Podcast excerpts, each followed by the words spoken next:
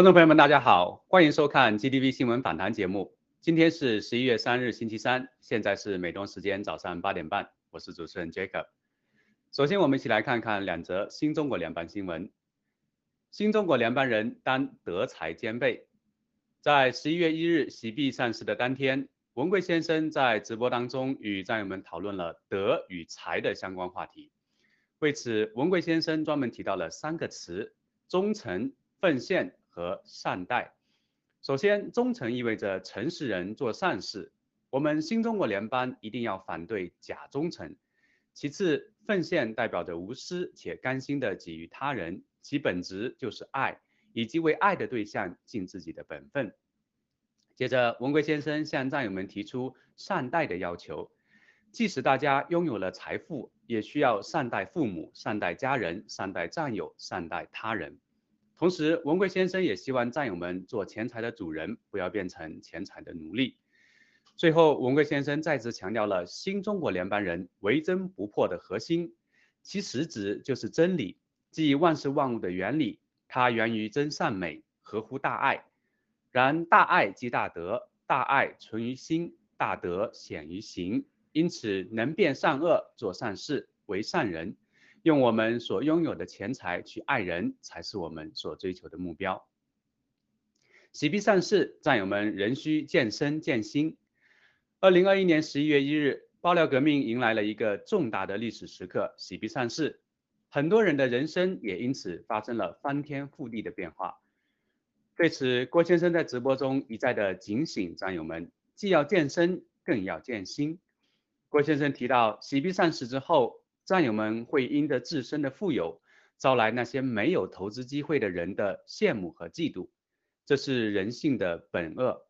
然而，郭先生提醒战友们，千万不要有报复心态，且在面对巨额财富时，一定要保持在本心，不能贪婪。郭先生还告诉战友们，在正道主义的路上，健身是为了磨练意志，坚持到最后的那一刻。建新则是为了不忘初衷，牢记使命。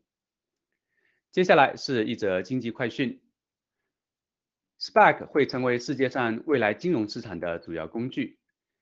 郭文贵先生在十月二十七二十七日的直播当中再次讲解了 SPAC 模式，并表示 SPAC 一定会成为未来世界金融市场的主要工具。SPAC 模式起源于罗斯柴尔德和杰皮摩根的运作协议。当时呢，被称为全球金融市场的基础协议。该协议建立在诚信的基础上。协议中规定，参与者需在两年的时间内明确其资金去向和收购目标，且如啊未能达成收购，需退还资金。后来，各国政府根据各自的要求，将这一协议复杂化，造成政府垄断，从而导致政府的腐败。在其中收租或当中介人，最为典型的例子就是中共的证监会。其可谓是由骗子组成的犯罪集团。郭先生曾在2014年参与世界级讨论时发言称，SPAC 是建立在诚信的基础上，为真正善意的、愿意承担风险的初创者所准备的一种投资模式。而 SPAC 未来将是一个世界金融的和股市的走向。郭先生的判断近年来被逐渐证实。去年，美国 SPAC 上市公司数量激增。下面是一则香港资讯。港府连续三年出现财政赤字。当地时间十月二十九日，港府公布本年度财务前六个月的财政状况，共赤字一千一百五十七亿港元。据悉，港府财政赤字始于二零一九年，正是光复香港时代革命之初。对此，郭文贵在大直播当中提到，中共认为国家发展的必需品只有能源，但却不知。更为重要的是国人以及他们所需的自由创造的环境。因此，当香港失去了那些追求自由民主的香港人，香港也就再也没有真正的发展。对中共来说，他们所觊觎的只是那片土地和财富，绝对不是具有创造未来能力的人民。然后，让我们来看一组中共新闻：中共地方债务借新还旧。将面临二十二万亿元的地方债到期。当地时间十一月一日，中国媒体报道称，中共前三季度的地方债券发行规模近二点九万亿。此前，中共发布的报告当中提到，二零二一年至二零二六年间，中共的地方债将有二十二万亿元到期。该报告还明确的指出，许多地方政府只能通过借新还旧，不断的滚动债务。数据显示，中共国债务余额超过1.5万亿元的省份已经增加到九个。相关评论指出，中共将要暴雷的远远不只是恒大等地产企业，甚至连地方政府都可能因为还不上债务而暴雷。中共现在推出的房地产税，很可能就是其债务上拆东墙补西墙的策略之一。福建、浙江多地监禁。大量军车坦克疑为中共攻台信号。当地时间十一月二日，多位用户在盖特上发布视频爆料称，墙内福建福州、浙江杭州、温州等地相继出现大规模的中共军队以及装甲坦克车运输队车队，疑为中共即将攻台的危险信号。盖特视频显示，杭州市区内存在大量军车，装载着坦克等军用装备，列成一队。在公路上缓慢前行，交警们在旁指挥清场。而同样的情况还发生在福州、温州等地的市区当中。对此，盖德用户在郭文贵先生发布的该条视频盖文下面评论道：“中共越加疯狂，也就越快走向灭亡。”中共收紧人口流动，多地熔断跨省游，并削减国际航班数量。当地时间十一月一日。据中国媒体报道，从十月二十七日起，内蒙古额济纳旗开始分批转运滞留当地的旅客。截止三十一日，已完成了九千一百多人的运送。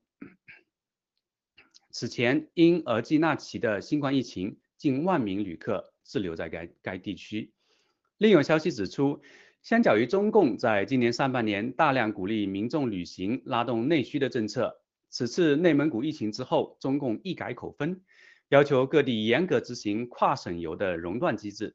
同时呢，中共民航局宣布大幅削减国际客运航班，将冬春飞行航班数下调至每周四百零八次，可谓是将国门越关越紧。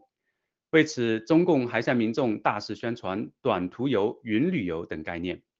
有关评论称，中共正在试图以疫情为外衣。掩盖其限制墙内民众人口流动的真正目的，而今中共正在为即将到来的巨大经济崩塌做准备，分国、分城、分户，限制人员流动是其必然的手段。紧接着是一组外文热点：脸书将其消费者定位最低年龄下调至六岁儿童。十月三十日，据盖特提供的脸书现更名为 Meta 公司的内部员工爆料信息显示。早在今年四月九日，其公司内部的一篇博客文章表明，该公司计划招聘多个职位，并将其受众从当前的十三岁的底线门槛降低到六到九岁的孩子。批评者认为，Meta 平台的这些文件清楚地表明，该公司的首要任务不是努力降低其现有平台对青少年的危害，而是更偏向于吸引年幼的孩子，并为其建立 Meta 产品的终身用户渠道。但其产品对年幼的孩子来说并不安全。针对 Meta 的这一行径，盖特 CEO 杰森·米勒先生在其盖文中直接评论道：“Meta 的行为让人觉得不舒服。”而盖特用户的盖文评论更是直截了当地认为 Meta 此举涉嫌虐待儿童。新书《真正的安东尼·福奇》即将上市，相关消息称。新书《真正的安东尼·福奇》将在十一月九日真正上市。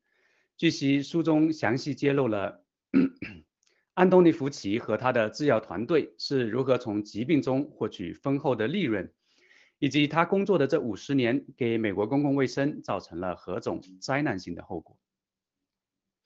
安东尼·福奇是美国国家过敏症和传染病研究所主任。数据显示。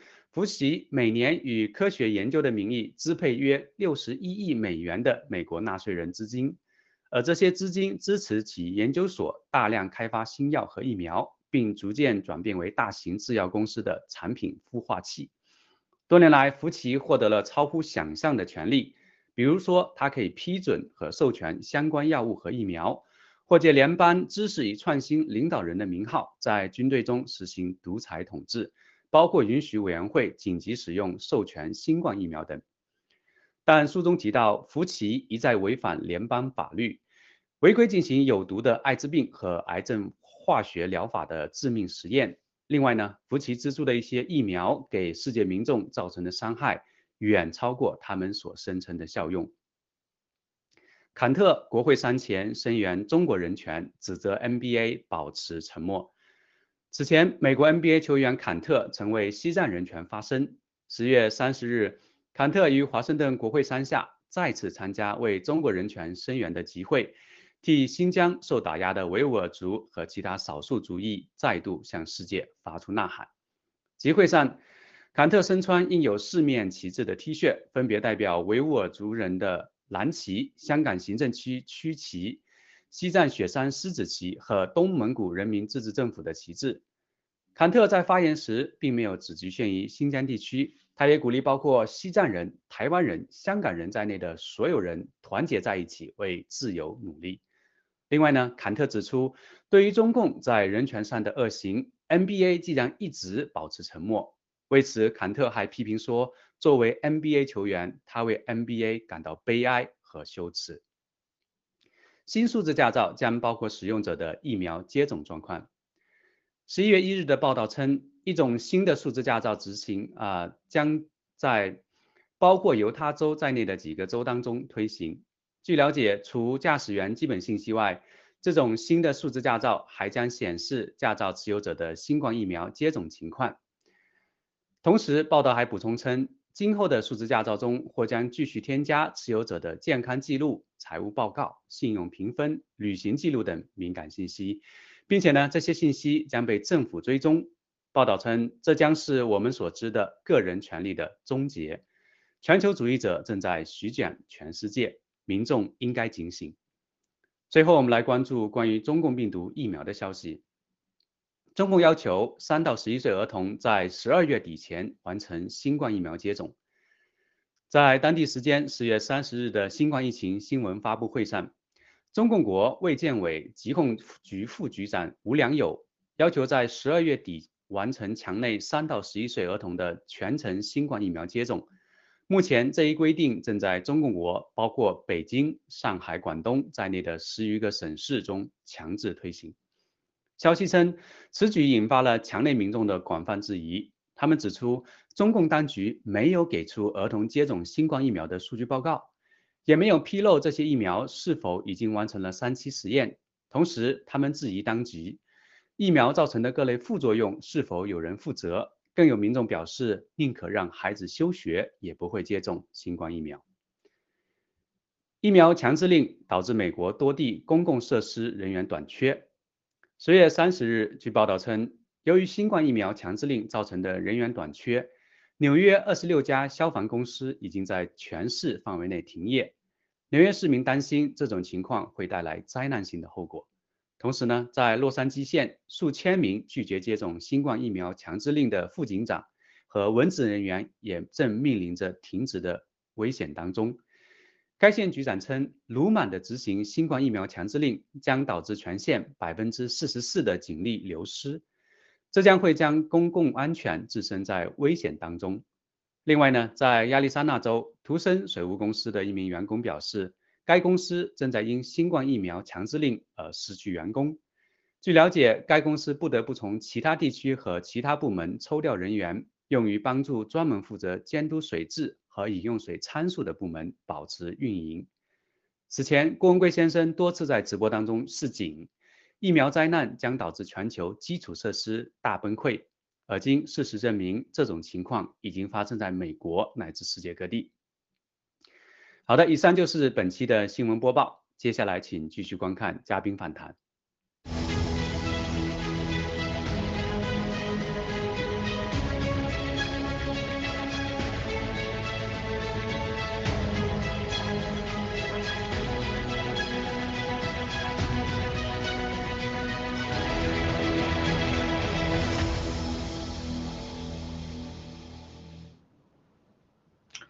观众朋友们好，欢迎回到新闻访谈，我是 Frank 文峰。今天和我一起的还是文斌和天机。文斌，请跟战友们打个招呼。好的，Frank 好，天机好，战友们好，欢迎来到新闻访谈捧场，我是文斌，谢谢。天机好，天机请跟战友们打招呼。好，各位战友们好，那也欢迎来到新闻访谈。那我这边一样给你们最最快速的资讯，谢谢。嗯。那个这两天这个全球金融市场啊，都是这个对洗币的上市啊鸦雀无声，但是中共却没有闲着啊。中共在十月二号，呃十一月二号，这个中央电视台啊，他们的中央电视台这个今日说法啊推出了一段视频，并且这段视频在西方世界在 YouTube 上也也进行了上传。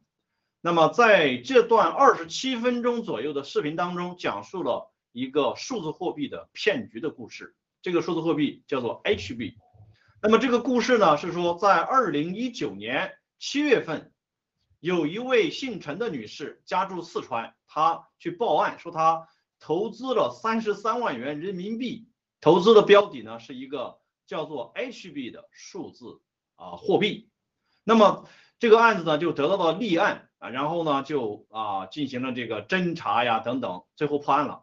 那么破案的时间点呢，是说在二零二零年的这个五月份，啊进行了这个全国的抓捕，跨二十多个省，一共有八百多名的这个嫌疑人哈，这个是被被抓捕。那么总而言之呢，就是。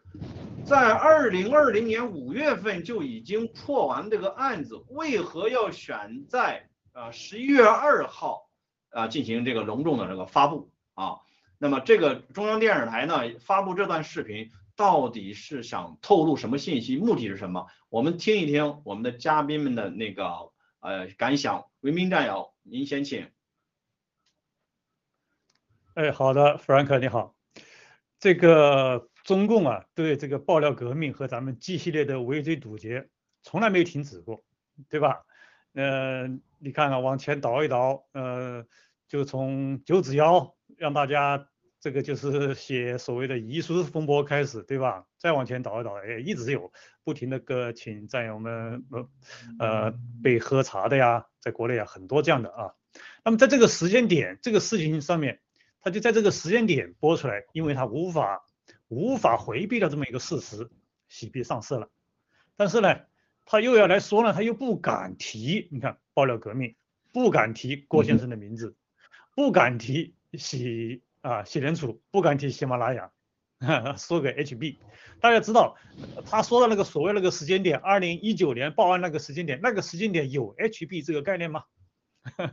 所以他这个很很笑话的一个事情，呃，反映的就是什么？反映的就是。这些，嗯，他的目的，无非就是想国给国内的，包括国外的一些不明真相的啊，他想洗脑对吧？像你们就是想买 HB 的时候，哎，要看要想想我们中央电视台啊播过这么一则新闻哦，这个是个犯罪事实哦，这是一个犯罪行为哦，等等等等，就想继续的采取蒙这个欺骗和愚愚弄国内的这些不明真相的一些战友。但是呢，大家想想看，我们这么多的战友进入这个洗币，那么越来越多的人以这种实际行动证明 HB 它的价值。对吧？那么跟你这个中央电视台说的是不一样的。我们每一个人对我们周围的点线面，都能影响一批这样的国内的这种，也也包括国外的这样的群众。所以呢，就这些反应呢，就是中共啊，这个他也知道他自己是堵不住了这样一个金融缺口的啊，财富将源源不断的流向新中国联邦。同时，他这个啊，不光是对国内的，就是。草根这个百姓的一种这种一种洗脑和震撼，也包括对党内的，对党内那些知道对吧？知道咱们这个洗币的人，知道整个这个爆料革命的人，也是一种想对他们是一种一种震撼，就是说你们不要随便参与啊，参与我们会立案的啊，对吧？哎，有这么一定的意味在里面。好的，呃，不管怎么说，就是洗币上市是标志着一个划时代的意义。好的，Frank。嗯，非常感谢文斌的分析啊。那么中共可能也确实是潜力巨情的啊。这个在此时此刻拿出这样一段视频呢，其实确实是这个实在是无奈之举。因为呃这两天的这个谷歌的热词搜索已经清楚的表明，那么 Himalaya Exchange 就是洗交所洗币的这个搜索量是暴增，而且主要的那个来源于哪儿呢？来源于中共，中共国啊，就是说中国大陆。好，那么我们也听一听天机战友是怎么看待中央电视台今日说法这个报道的。好的，谢谢 Frank。呃，我有几个资讯哈，就是都是网络上查到资讯，给大家分享一下。呃，大家可以打开这个百度搜索，然后打搜索关键字 Himalaya Exchange。通常第一页的话就会出现蛮多的新闻的，那这些新闻都是说，哎，这个投资要小心呐，这个海外的这个可能是诈骗的平台啊，这个要注意哈。他没有把 Himalaya Exchange 这种关键字给屏蔽掉，那他就只是哎贴了蛮多新闻说，哎要这个墙内的这个民众注意，这个 Himalaya Exchange 很有可能是诈诈骗的诈骗的诈欺的平台，这是第一点。那么第二点呢？这第第二点呢，就是如果你用 Google 的趋势搜寻，你去搜寻这个 Himalaya Exchange，呃，在这个上市的那个那一天啊，这个搜索量啊，突然就是暴增啊，这个全世界暴增，这个搜索这个关键字的排行榜第一名就是来自于中共国这个墙内，这个中共国都已经把这个网络给封，这个几乎封锁了，那可是还是有庞大的这个呃。的所所有的这个什么浏览量都是来自中国的，那第二名呢就自然而然就是香港了。所以说这个呃是很多人在关注这个 Hima Exchange 的部分，还有哪一部分，还有什么关键字可以看出这个我们的洗币的价值呢？包含我刚刚说的趋势搜寻关键字 H Coin 这个字也是大幅的提升。最重要的还有一个关键字，什么关键字呢？Frank 一定想不到，这个关键字就是格林威治标准时间。对，就是在两天前，两天前格林威治的标准时间，这个关键是那个突突然的暴涨，也就是说在十月三十号的时候，格林威治标准时间这个关键字忽然暴涨，所以也就是说什么呢？大部分全世界人都在搜寻说，哎，这个格林威治时间到底是几点几分？想要知道确切的上市时间，而且格林威治标准时间这个词在洗币上市的那一个小时突然降到了零了，也就是说。没有人想知道这个格林威治标准时间是是是几点，大家都只想去那个 Hima Exchange 去赶快登录嘛，对不对？赶快看一下价格是多少，这个才那个符合。所以说我们可以从这几个数据可以得知，Hima Exchange H Coin 或 H H Coin 的价格，这个这个在全世界上都是非常非常受关注的。而且最后一点，洗币这个加密货币是新兴的货币，而且我们进入的资金量是庞大的，没有一家。没有其他的货币，或者是说加密货币的新闻在报道洗币这件事情，这件事情真的很奇怪啊！因为我们的币值是非常这个资金量是非常庞大的，光我们这个这几个战友还没这个机构可能都还没进去的时候，就已经有这么大的交易量化，是非常非常庞大的。我刚刚在 Coin 呃那个这个叫应该是叫 Coin Cap 这个网站哈，这个呃那个 Coin Market 这个 Cap 这个网站，我在搜寻哈，这个我们的交易量啊都已经突破这个前一百名了，已经已经冲过这前一百名，那确切是第几名我不太清楚，至少这个前一百名没有问题。我们是非常自豪一件事情，我们这个上市这个已经一天就这个资金成交量还有市值已经很我就是稳妥的确定说已经确定超过一百名了，所以说这个是非常非常可观的一件事情。那居然没有一个报道，或者说加密货币圈的人来聊这件事情，他们会想，他们也没有去问说，哎，这个洗币是何方神圣呢？这个 HDO 这个到底是谁弄的？这个呃 Himar Exchange CEO Jesse Brown 是谁呢？对，这个到底是什么样的组织在操操这个这个操盘这个货币？那这个组织他们又是谁呢？哎，怎么好像都没有人去了解这一块事情？没有人新闻在写这个，因为这是新闻嘛，这是事实嘛，可是却没有新闻媒体在报道这件事情。代表说，全世界包含共产共产党在内，对我们是又怕又爱又恨。怕的是什么呢？怕我们 越来越加成壮那个茁壮。有爱呢，就是他们也想要在里面分一杯羹，对不对？又恨呢，就是他知道我们会把他们因为这个呃洗币这个这个资金池啊，把他们给灭掉。谢谢 Frank。嗯，非常谢谢天机的这个分析啊，那个。就是我们所有的直播间呢，就是这个这些咱们的观众朋友们，就是说大家想一想，就是连印度哈，就是印度在前不久推出了他们第一个那个数呃数字货币加密货币，那么全球的媒体都有一些报道，为什么在喜马拉雅啊交易所洗币上市的时候，全球的媒体全部都失声了？与此同时，那么在谷歌的热词搜索当中呢，这些。暴增格林威治的时间，天机刚才讲格林威治啊，我也没想到格林威治这个时间，因为当时大家可能查一查格林威治时间对应了他们的时间是什么时间，对不对？所以很多人去查。那么啊，还有这个啊洗币啊 Himalaya Coin 的这些热词的这种啊暴增是吧？搜索的暴增。那么在十一月二号，中共啊中央电视台今日说法抛出的这个这个视频啊将。永远 也载入了他们的史册啊，就是实在是觉得抵挡不住了，不管是黑客攻击还是怎么样，没办法了，只能是洗脑，给强烈的观众洗脑。那么洗脑是什么意思呢？那么你们不能投，你们要投了这个洗币，你们看看就是会面临着全国的大抓捕啊，这是一种赤裸裸的恐吓，但是一切都不能够阻挡大家购买洗币的热情。好的，那么我们接下来我们看看这个。第二个新闻，请导播帮我们播放一下。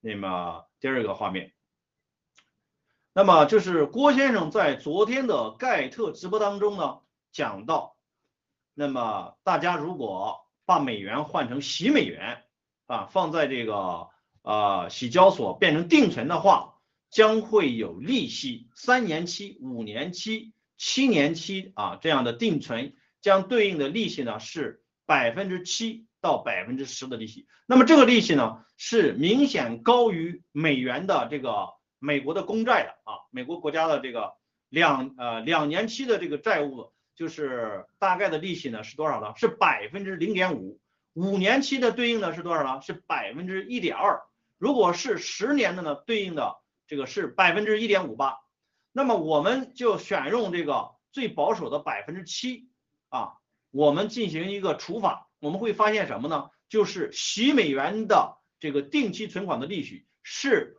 美国的这个国债的六到十三倍。那么这会产生什么样的这种效益？那么我们听一听我们嘉宾的观点。首先，文明战友，您是怎么看这件事儿？哎，好的，Frank，就是说呢，这个长期以来，这个美国国债一直是全世界备受追捧的国债之一。美国国债得到了就是美国政府的信用担保和它的经济实力支撑，是吧？所以一直是被被作为这个国际金融市场啊最安全的投资工具和理财产品。嗯，也是就是说很多国家的外汇储备的一个重要资产，对吧？但是呢，就是近年来这个啊。但是近年来，美国国债的这个在线上务问题屡屡成为美国两党它博弈的一个成成了个政治筹码。虽然呢，他他们会在一个违约的最后期限达成协议，但是这种两党的这个政治上的这种分化啊，导致这种治理体系的这种失灵啊或者失效啊，这种债务上限的僵局频频上演啊，等等等等啊，这些使许多投资者不得不认真面对这个，认真看待这个美债是否会违约的这种可能性。你包括美国财长耶伦啊，这老太太也出出来发出这样的一个警告，这啥意思呢？啊，他说如果美债再违约，很可能引发一场历史性的金融危机，这是必然的，因为美债为作为这个这么安全的一个呃这种啊这种理财产品啊，它也会面临这种违约违约的这种风险的话，那对于全世界的冲击是可想而知。但是正是在这样的一个大环境下面，大家想想。我们洗联储、洗币啊，洗多了，洗支付系统，我们这一套系统诞生了。诞生于什么时代？诞生于这样一个，就是说啊，在全球是这种美债啊，才有可能产生危机，金融又产生危机，然后现在各种这个这个这个疫苗、这个疫情这么严重的情况下，在这个时期，你看我们在干什么？这这就是因为。这是我们在干什么？就是说明积积累出来了我们的信用。就这些国家，像包括美国这些政府，他们在干什么？对吧？他们在要求是什么？要你打疫苗，对吧？要你打疫苗，然后又超发这种嗯这个货币啊，他的信用是一种流失的。但是这段时间对对比一下，我们在干什么呢？我们在揭露疫苗的真相，揭露中共这个病毒的真相，对吧？我们在发行这种呃喜多了，这个时候发行出来的这种信用是任何一个政府，包括美国政府在内，他都无法比拟的，无法望那个望尘莫及的这个事实，在这个历史上面做的这些事情，他无法回避。所以我相信，就是这个信用啊，就是靠这种积累啊积累起来的。那么，而且你看我们的这个收益啊，也实际上也高于这个呃那个美联储，对吧？那么我相信一定会呃成为比美国国债更稳定、更安全、更有收益的新型的国际投资产品。那这样的话就会吸引出、吸引到一些会不会啊？我们不妨开个脑洞，会不会有一些一些政府进来啊，把洗把我们的洗币作为他们这个数字货币外汇储备的一种呢？对吧？这个我们拭目以待，可以开开脑洞。谢谢。嗯，好的，谢谢文斌战友的分析，非常好。那么我们也听一听天机的分析。好的，这个这件事情呢，这个不禁让我想到郭先生在二零一九年的时候，他不停的就是跟呃开直播的时候喊话，他说看看郭先生是如何帮你们隔空取钱。对，现在我就刚好看到说，哎，这件事情，呃，Hima Exchange 这个隔空取钱的方式，那隔空取钱的话，也不是说呃说说。就可以可以形成的，也不是你做这件事情就可以形成的，这个是要一整个体系。那这个体系呢，如果说他直接开，呃，郭先直接说，呃，HDO 定期三年、五年、七年，利息七到十趴，这个是高过于这个全世界基本上几乎所有国债，呃，好甚至是好几倍。美国的国债大概只有一点五 percent，那如果说这个是七到十 percent 的话，大概高个大概四到六倍左右。那这个四到六倍左右呢，这个也就代表说什么呢？也就代表说。目前现阶段已经有庞大的资金链已经进来，甚至已经确定说正要进来，而且甚至可能会有国家主权货币会储存我们的 HCN，就是在未来的几年甚至是几个月都会开始储存。那还有一件事情就是就是说，郭先生也非常确定说这个喜支付或者是说 Getter Pay、GTV 这种什么 G Pay 这种所有的或 G Fashion 这种呃我们各大所有的 G 系列这个平台都会使用。洗支付，这个洗支付，当这个货币越来越流通的时候呢，就会有更大、更加庞大的人看到我们这个利益。那我们这个整个体系都赚钱的情况下呢，我们才有办法跟能力开给别人这么高的利息。也就是说，我们就是洗交所啊，或洗联储，这真正赚钱，我们才能开给他开别给别人这么高的利息嘛。所以郭先生也是预见了这一点，所以说也开始讲出说，哎，我们之后可能会。呃，开出这个很高的利息，这个高过于美国国债。那如果说你的钱是合法的，啊，过了 KYC，那你就可以进到这这个体系，那个加入我们，然后并且用这个合可的货币避开这个呃你应得的风险，然后并且这个可以在里面好好使用，呃，该是属于你的钱。谢谢 Frank。好了，天机啊，非常感谢你啊。那么我也谈一下我我个人的一些理解啊，就是大家还记不记得，就是苹果公司曾经在海外藏了很多钱啊，苹果公司。那么当时呢，川普总统是给了他一个很优惠的条件，那么苹果公司才把他海外的上千亿美元才把它转回美国，对吧？那么这个事情跟我们现在就是郭先生提出的这个啊三年五年定期这个利息达到百分之七到百分之十，当我们把它放到一起看的时候。我们突然发现，原来哇，这个也许对像类似于苹果公司这样的这样的很多这个美国的企业以及其他国家的这种跨国公司，对他们来讲，也许能把他们的资金也吸引过来，对吧？因为不，因为在这里边呢，不仅有税务上的一些那个那个好处，还有一些就是收益上的百分之七到百分之十，对吧？不管是三年也好，五年也好，还是七年好，这绝对是比任何国家的一个公债这个收益率都要高的。那么同时呢，我也想到呢，就是说，如果这些资金变成洗美元以后，那是不是意味着以后的很多的这个企业之间的结算也会通过 H 拍，通过洗美元来实现呢？一切皆有可能啊。呃，让我们呃再回想一下郭先生说的，就是说到明年五月份，就是疫疫苗灾难大规模爆发的时候，美国怎么将怎么做？美国将为全球征税，不管你企业在哪个地方藏钱，它都要全球征税。所以这也许是一种准备，为美国企业的大天量的资金寻找一个避风港。当然了，也有一些跟 CCP 有关的这种资金，也许他们也在想着怎么样啊寻找下一个避风港。好的，那么接下来让我们看一看这个二零二一年牛津字典的热词。那么在二零一九年呢，那么啊热词呢是 toxic，就是有毒的。啊，在二零二零年呢，因为有太多的词儿了，什么 COVID 十九啊，什么这个呃 social distancing 啊，以及这个 cancel culture 啊，lockdown reopen 等等等等，太多的词儿，结果没有寻没有找到一个合适的这个有这个代表性的词儿。那么二零二零二零二一年找出来什么呢？叫 vax，vax 就是什么呢？就是这个啊疫苗 vaccine 的前面三个字母 vax。那么这个 vax 呢，延伸的很多词。啊，有这叫做打两针叫什么 double vax 的打两针，如果是反对疫苗呢叫 anti vax 的，那么打了疫苗呢叫 vax，打了疫苗的人叫 vaxer 等等等等。总之呢，vax 一下子就成了一个二零二一年牛津字典里边最具有代表性的一个词。好，那么我们听一听我们的嘉宾怎么看待这件事儿。文斌战友，您请。哎，好的。就是英语啊，就是跟咱们这个语言好像好像不太一样的地方啊，它是一种就是更新特别快的一种国国际语言，因为它是这种拼音字母嘛啊。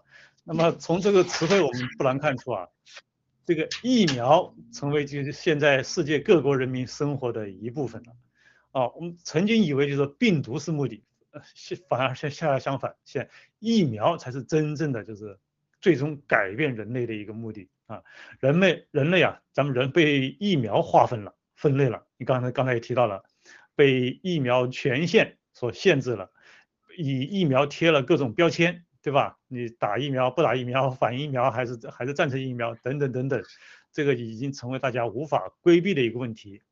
那么七哥说明年就是疫苗危机大爆发的时候啊，那么我们这些没打疫苗的啊，unvaccinated 啊，这个人。才是人类中贴了最幸运的标签的一个人群。好的，Frank。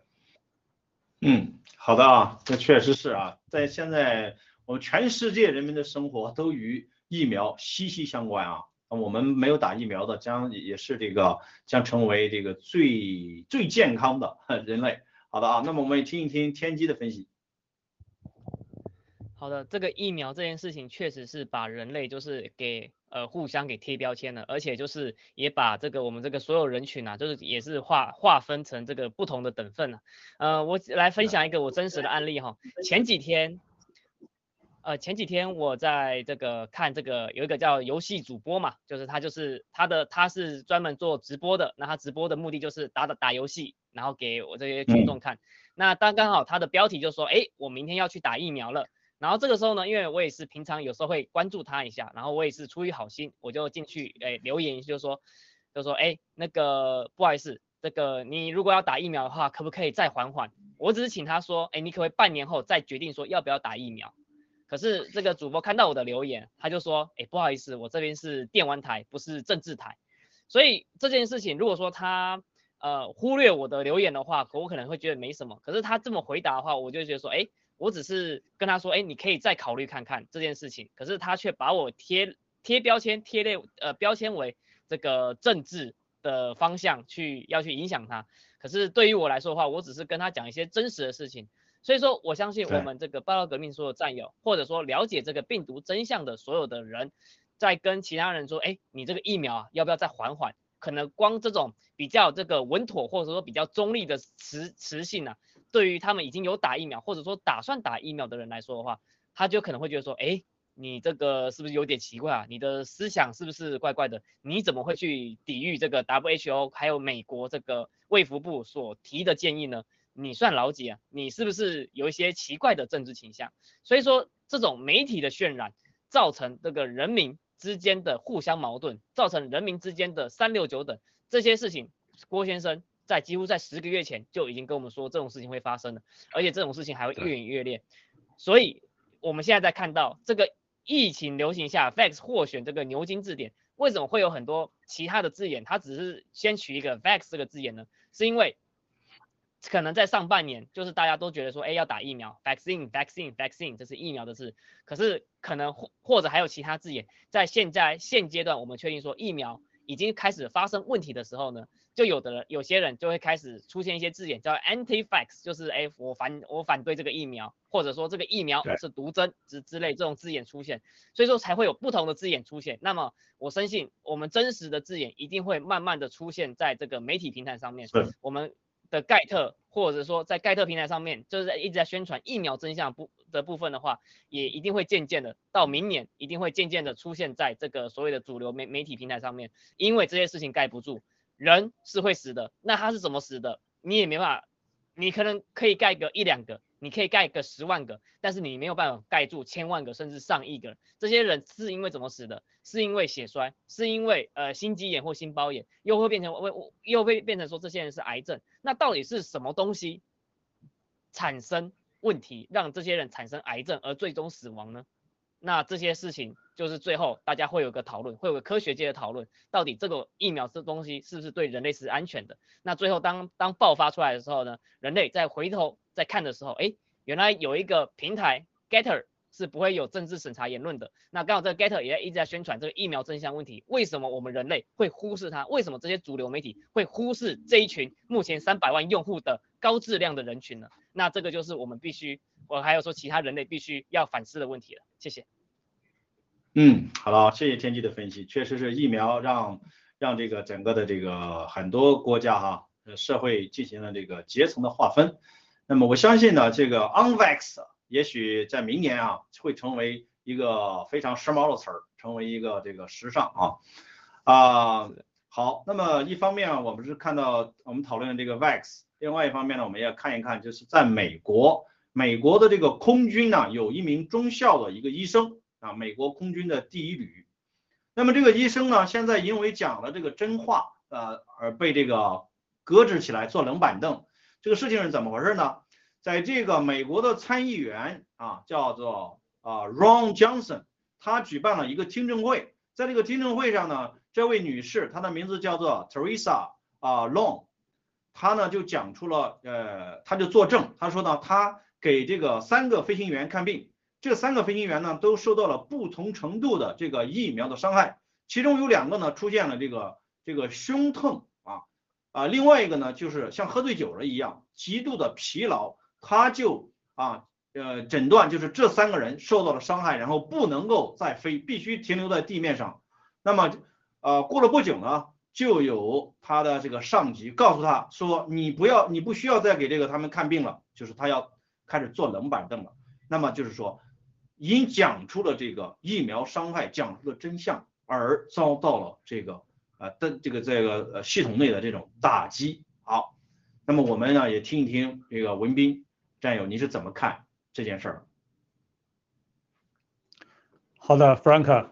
就说我们这些战友们，我们是一直是在爆料革命的前沿，对吧？我们得到的呢也是七哥呃最一手的一些情报。七哥早就提醒了我们，就是疫苗的巨大灾难。啊，也告诉了就是战友们将来啊出行可能会遇到的这各种的可怕的这种意外。但是呢，我现在看到这条新闻呢，这个实实在在的发生了，我还是感到就是那种不寒而栗。大家想一想，美军飞行员注射疫苗二十四小时啊以后，因为不良反应被军医停飞。那么在民航系统呢？民航系统的飞行员呢？那其他国家的飞行系统呢？那那些飞行员是什么情况呢？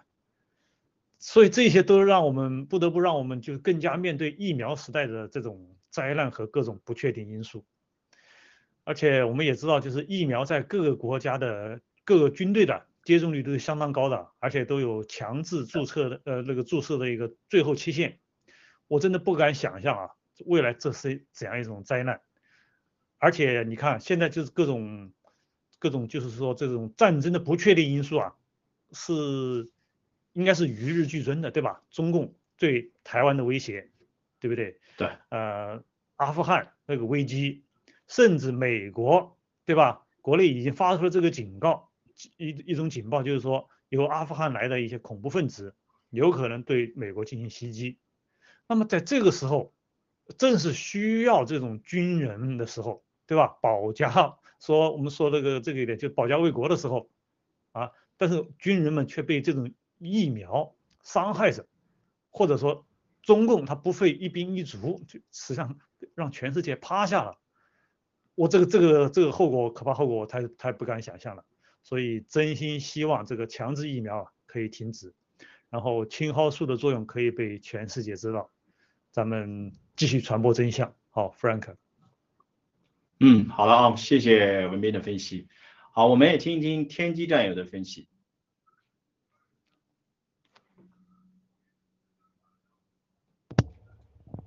喂，有听到吗？有，嗯，好的，好的。那这个的话，这个话就是呃，这个新闻我想到的是说，哎，前前一些日子吧，这个美国这个整个航班啊，好像是呃，其中一家公司好像减了两千个航班吧。那这些航班的话，就是哎，这些呃飞那个飞行人员这个拒打疫苗哈，一拒打疫苗。那现在又出了这个新闻，美空军医生建议这个飞行员停飞，呃，坐冷板凳。那这个坐冷板凳是因为他们打了疫苗呢，还是不打疫苗？这个是我们需要需要思考的一件事情。因为呃，我们知道这个拜登啊，这拜登政府目前是强加这个所有的军人是必须要强加这个打疫苗的。那这个打完疫苗之后呢，出现的副作用，呃，是可能会比我们一般人更加严重的。因为为什么呢？因为军人是在这种高强度训练。高压的情况下要去完成这个各项的任务的，我相信这个文斌战友是非常这个比我懂更多的。比如说飞机这种什么高压的那个什么座舱啊，然后或者说在那个潜水艇之类的，那甚至在正常的湿度或者说环境或者是高热情况下都都不太都不太一样。那么你打完疫苗，你是不是会因为这些疫苗的副作用而让你的任务失败呢？那这个任务失败可能事情是小，那如果说你任务影响到一般平民呢？哇，那这个我相信啊，这个拜登政府啊，可能也不用选举了。这个可能会让这个整个美国的民众啊，会对于政府的这个不信任度，就是完全到达另一个级别。虽然说现在已经已经非常不信任了，但是这个会完全的完全不加信任。就说就是说，哎，为什么你这个拜登政府就是为什么要强加打疫苗呢？你为什么没有好好监控这个疫苗到底这个有没有用？你就呃联合了媒体，然后联合这个所有的政府，呃。这个强加疫苗的方式，所以这个真的是要好好的去思考为什么会这样子。谢谢。嗯，好了，谢谢天机。就是这件事情其实也验证了什么呢？就是郭先生讲的，就是真正的这个疫苗灾难还没有来临啊，真正的大觉醒还没有来临。其实我们看到的就是一方面就是美国空军有一万二千名这个不一定全是那个飞行员啊，就是一一万二千名军人。然后因为这个强大疫苗，他们就离开了军队。还有就是刚才天机讲的，应该是西南航空，北包括达美航空，美国的这个就是大量的这种啊航班被取消，一千次、两千批次，对不对？被取消，这就是在最近一个月之内发生的这个事情。所以这呢就影响了这个啊，也影响了就是整个的这个供应链，包括民生等等各个方面。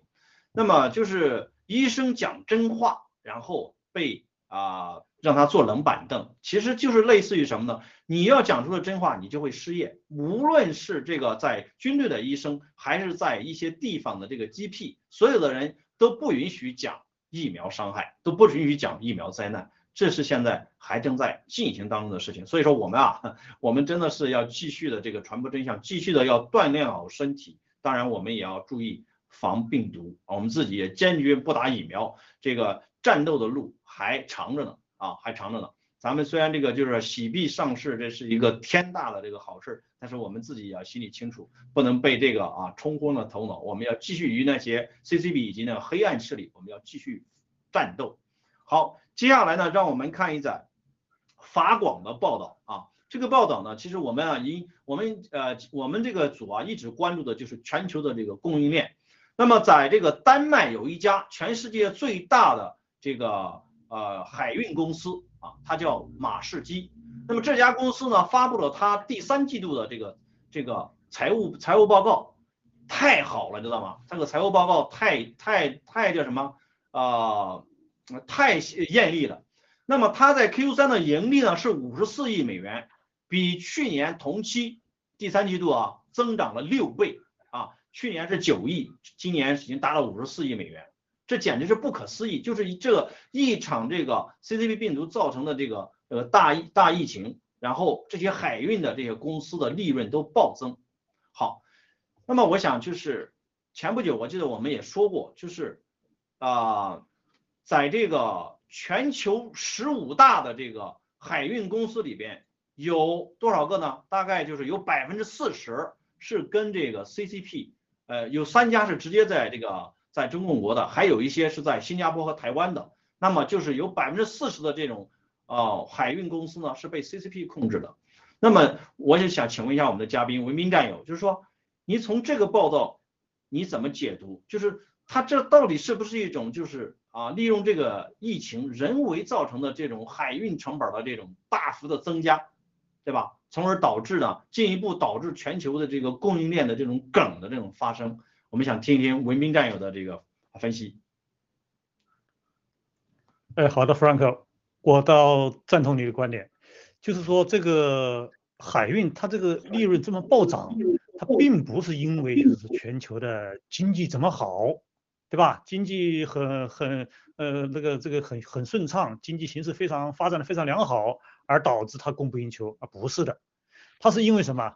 就是马士基他自己也这么说的。就是如今预期远洋航运部门的这个成长幅度啊，它原因是什么？是目前这个运塞航运的这个呃拥塞和网络中断等一些不相关呃这个相关的不确定因素，这种导致的它这种这种提高啊。那么这个里面我们知道了，CCP 在这个控股的是呃这个背后的身影是很多的。那么为什么它在唯独航运业它这个成长幅度这么高，它的盈利这么高啊，这么一片就是其他都不好的时候，都不好的消息的时候，那么唯独这一只它是利润暴增 啊，这个呃这个就是啊说明就是 CCP 在打击就是全球想打击美国这个经济的时候，它是处心积虑的是考，我认为它是考虑了这些因素的，因为它这个这个货运的提高和你各种成本并不成正比。你说这个油油价涨了多少呢？也没涨，涨了这么高，这么厉害，对吧？所以撇撇开这些所有这些因因素不谈，这个中共，我们可以说发了这个，因为我们国内经常说发了国难财啊。从这个事情上来说，中共发了这种全球这个叫什么病毒财啊，这个方面我觉得是说得通的啊。好的，Frank，嗯。好的啊，那个天机战友就是在台湾呢，也有也有两家这个海运公司。那么这两家海运公司呢，我们呢啊觉得也有可能是中共所影响的。那么我想听一听，就是您在这个这个马士基的这个财报如此的如此的棒啊，这档新闻报道您是怎么看的？好的，呃，台湾的话有两家航运公司，一家叫长荣，一家叫阳明哈。呃，阳明的话我不太确定，但是我比较确定是说长荣这个前董前董事长吧，他他好像在呃四五年前就已经那个离开了。那这个前董事长的话，他基本上是不怎么喜欢 CCP 的，他是比较倾向就是说这个台湾是倾向这个独立个体的。可是呢，就是当他因为他是受日本教育，所以说他是比较偏好这个日本这个这个制度的。那他本身啊，有一些历史，有一些绯闻呐。这个绯闻叫什么呢？因为他比较大男人，然后比较对自己的小孩都很凶，对，尤其是他对他的最小的儿子。那后来发生什么事情呢？后来他离开了之后呢，这个其他的儿子啊，就是把这个最小的儿子就赶赶出这个海运这个体系，就是长荣海运这个体系。那后来他们改赶赶了之后呢？呃，之后发生什么事，有没有跟中共国靠比较近呢？这个不好意思，我这个真的无从得知。但是我可以确定的是，长荣海运从二零二零年这个疫情开始到现在，他们股价至少涨了十几倍，十几倍啊！这个这个可能一查就就就就知道十几倍啊。那他们这个获利啊，我我深信应该不是不止翻了那个六倍之多，所以我相信可能还是那个就是还是还是更多的。那这个就我们可以看出这个呃有一些有一些事情呢。长荣海运当初在那个什么那个那个海峡，这个大牌长荣的，就是长荣海运，就是这家公司。那你说这家公司有没有被一些渗透，或者是怎么样的？这个我们也说真的，我们也不知道，因为公司的目前营运状况来说的话，看不出有有有什么这个被中共蓝金黄的点。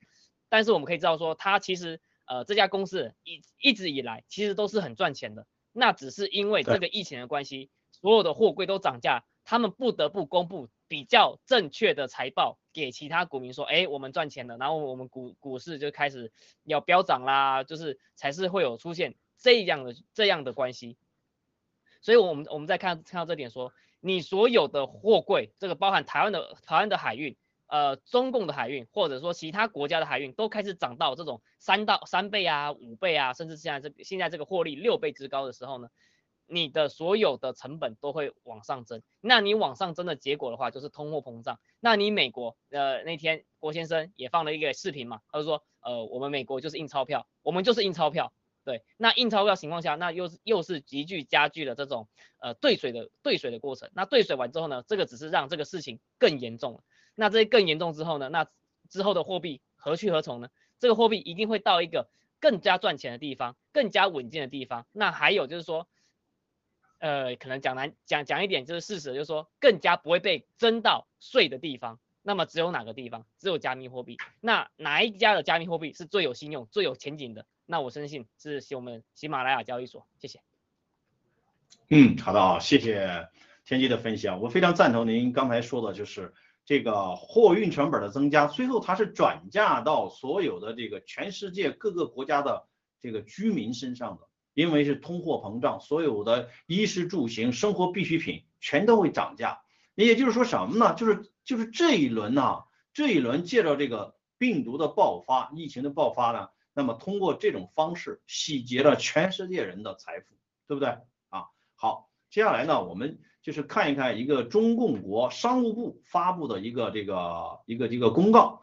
这个中共国大家都知道，他从来不会说提前给你预警的。比如说武汉病毒的时候，他怎么没有说，呃，让大家可以提前 这个要买准备好一些这个生活必需品，对不对？从来没有过。但这一次很蹊跷，商务部发了一个文儿，说建议这个居民啊，要提前买好一些生活的必需品，来保证这个今冬明春这样的一些要备不时之需。对吧？那么结合结合现在我们就是在这个社交媒体上看到的，就是有一些这个在杭州啊等等各地出现了一些中共的这种军车啊，也就是说军队的这种调动啊。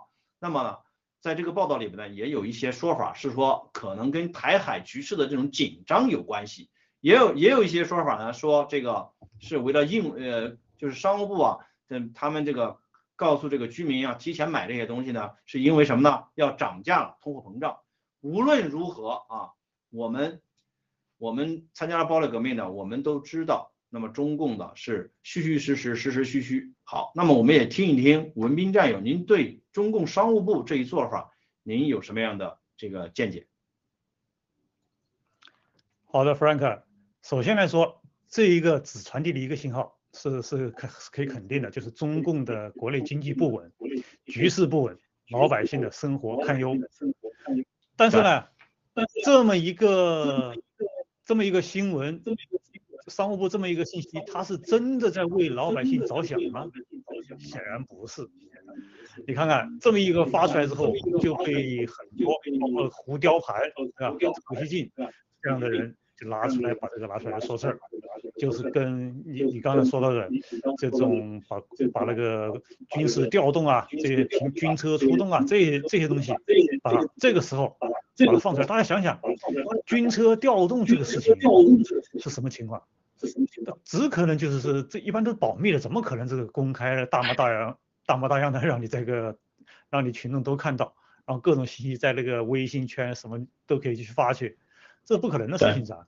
所以他这个新闻弄出来啊，无非就是说有几个目的呢，一个是洗脑啊，就是为将来可能进行的台海战事、战事那个战争呢，做一些思想上的一些洗脑和准备，就是说要打仗了，那你们的这个生活的呃或者没吃的、没喝的或怎么样怎么样，那是必然的。对对吧？呃，这个这是他的这这个目的。